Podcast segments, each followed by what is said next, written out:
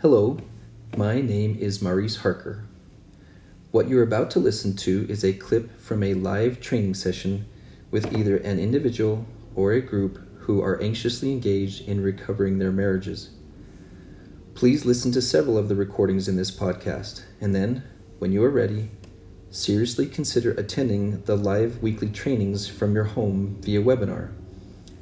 My ability to provide enough individual and marriage therapy sessions has become very limited, so I created the marriage repair workshops so I could serve more people at a lower cost for you. So please, when you're ready, investigate your options at www.lazaruslectures.com. That's L A Z A R U S L E C T U R E S dot com. I look forward to meeting you and to serving you well. I would love to play a part in decreasing your pain and increasing your happiness. See you soon. I had this one couple that I talked into doing this, and they came back frustrated two weeks later. And I'm all, what's wrong? It says, every time we get the phones out and put them down, we never catch each other doing it wrong because we're both concentrating so hard. Every conversation goes fine. And I'm all, where's the problem in that? Like, now I have to think before I talk. I have to concentrate. I have to be disciplined with what comes out of my mouth. And I'm all, and like, it's just awkward to actually concentrate while I'm talking. I just want my husband to think before he talks. I don't think I should have to follow the same rule. Now, remember, if your system collapses when you try to do this, that means you need to go back to season four. There's no judgment on it. You tried to put some weight on that ankle and it collapsed on you. So that's fine that you tried, but if you do everything you possibly can, and if there's a recording in front of you and you still lose it, that means you need to go back to season four. You got to do some more work. Okay? No judgment just an awareness. The rejoicing in truth is not about rejoicing in the content of the truth. It's, let's say you're uh, going through a canyon as pioneers and you find out before you get in the middle of the canyon that there's a rock slide that's about to happen and you rejoice that it didn't kill you because you had accurate information. And so rejoicing the truth is I'm glad I have accurate information to work with. That's what we mean by rejoicing in the truth. Okay? And so it's not the content, it's the usefulness of it.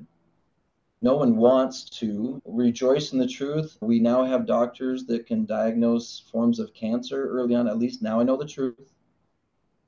Now I know what's going on. I can rejoice in having accurate information and maybe I can do something with it, or I'm glad that I am told I have a terminal illness a year in advance so I can really ad- ad- adjust my time investments and do more memory making and do more good experiences instead of doing more laundry. Okay, so what we mean by rejoicing the truth is I now have accurate information I can work with. Okay, now when a man is made inconvenient because the behaviors he has have had an impact on his wife to the point where she shares them with other people in an effort to recover from them, they were told a long time ago you don't get to pick the consequences of your behavior. Okay? And if he thinks it's not yours to share, then he doesn't understand what a marriage is. Okay, what he does to you affects you. It's your life that's being affected.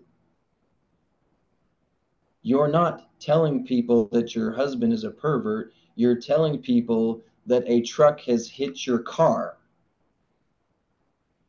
And it just happened to come in that form. Okay? And they're asking, why are you walking around limping all the time as if your legs are broken? Nothing, not, no, nothing, nothing happened to me. No, or I'm just going to lie to you. Okay. Okay. How much detail? How much detail do they want on the car wreck? Most of them, they want some YouTube video on it so they can see in detail because they're curious. That's a little on the messed up side, okay. But we don't need to give them that much detail. You say, My husband did something that hurt me. Oh, now you've really provoked my curiosity. I want gory detail. You have no right to that gory detail because you're not here to help me. Okay. My goal in life is to not share things about anybody. I thought you were asking about my hurt leg. Oh no, we're interested in your husband's bad behavior now. It's not about your leg. Boundaries. Come on, people. Hold your place, hold your space. Okay. So now this is especially important with children, especially daughters. Okay. You like spidey sense girls and this stuff that you're aware of. Like, imagine being the 14 year old girl and your mom's getting all weird when dad walks by. Mom, why are you being weird? Oh, nothing. There's no reason whatsoever. I wasn't hit by a truck. Nothing bad happened at all. Are you gaslighting me, Mom? no, I just don't want you to know the truth because I want you to feel crazy by not having accurate information eh, just so I can protect your father's consequences for his behaviors. Okay, in the real world, you get consequences for the things you do. You don't get to pick them. He does not get to pick what the consequences are. Just because he was naive and he thought, what I do does not impact you, that's a bit on the naive side. Hey, if I do this, my wife will never share with other people in an attempt to have emotional rejuvenation and clarity in her mind. Do you have any clue about female brains at all? Okay. And you think you can be a husband when you have no idea what you're doing? She's not a piece of furniture, bro. Okay? She's a living, breathing organism that actually has thoughts and feelings that must be attended to. And if you don't want to be a farmer, then get out of the kitchen. Stop trying to pretend you're a husband. Okay? So, ladies, I'm sad. I'm still sad that these men are not well educated on how to be husbands. I'm working on it. But that doesn't mean you have to be treated like a piece of furniture until he learns how to treat you like a plant. Okay. You act like a plant. If he can't build a greenhouse for you, build a greenhouse for yourself. Put all toxic waste on the outside of the greenhouse. That seems to be a good idea. Do you talk to the toxic waste? I really just wish you weren't toxic waste. Can you please stop being toxic waste? I just want to be able to spread you all over my plants, and you have to stop being toxic waste before I can do that. Oh, dang, I neglected my plants while I was trying to talk you into being different. Okay? Ladies, what we need you to do the most is to attend to what you can control. And my promise to you is if you give this list some attention and you approach it somewhat like a junior high athlete or a high school athlete or an Olympic athlete or a professional athlete, you choose how seriously you want to be at it. No matter how bad he is at it, you're going to really like you. You're going to like you when you become more charitable under difficult circumstances, when you become more patient under difficult circumstances. He won't deserve it. Okay, don't do it because he, oh, now he likes it when I'm nice. Okay, but he still doesn't get to get him in the greenhouse because he's still toxic. Okay, he's all, you're all sorts of sweet over there. Want to make out? Oh, no, no, oh. Okay, all right, why not? Look at your list, dude. Look at your charity list.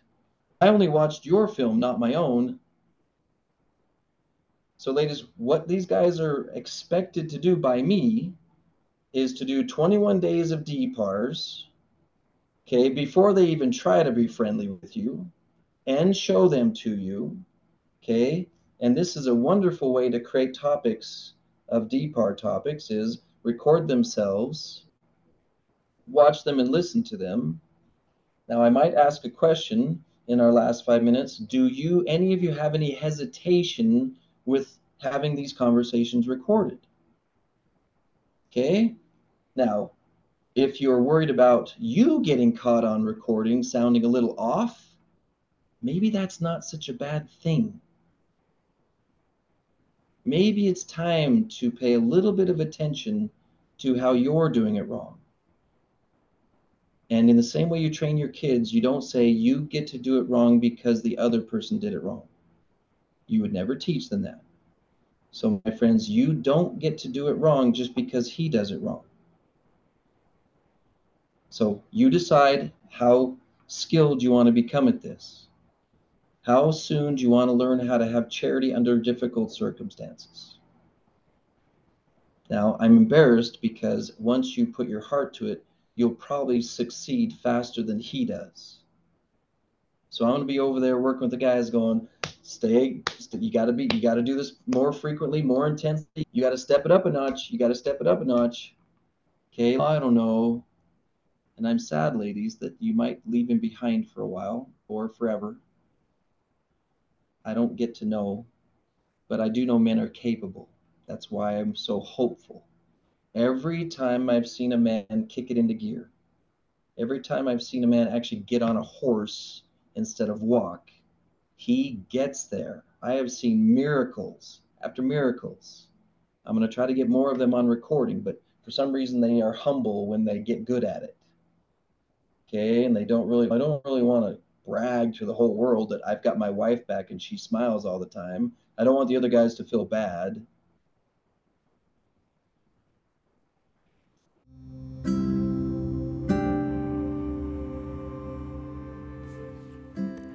You have just finished listening to another principle that is one of many that you will find in a special class that I have put together called the Marriage Repair Workshops and the Lazarus Lectures.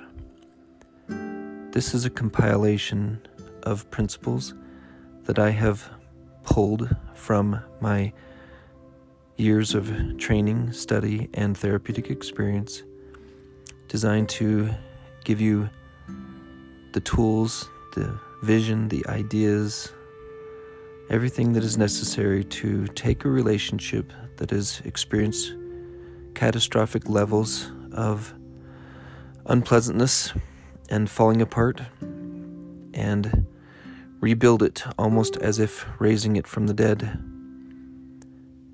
Please follow the links and attend at least one of our marriage repair workshops so that you can get a feel for what you will learn and get your attachment to the multimedia classroom that holds videos, audios, articles from me and several other specialists that we call the Lazarus Lectures a 40 lesson series, building from one principle to another, so that you can discover what is necessary to pull off a miracle in your relationship. I hope you will find great value in this. I hope those of you who find yourselves unable to afford the thousands of dollars necessary to attend a marriage therapist especially one that's really good and is not as available as we would like therapists to be, please, please study this material in the Lazarus lectures and attend the marriage repair workshops so that we can help you get things back to the way you want them. We'll see you then.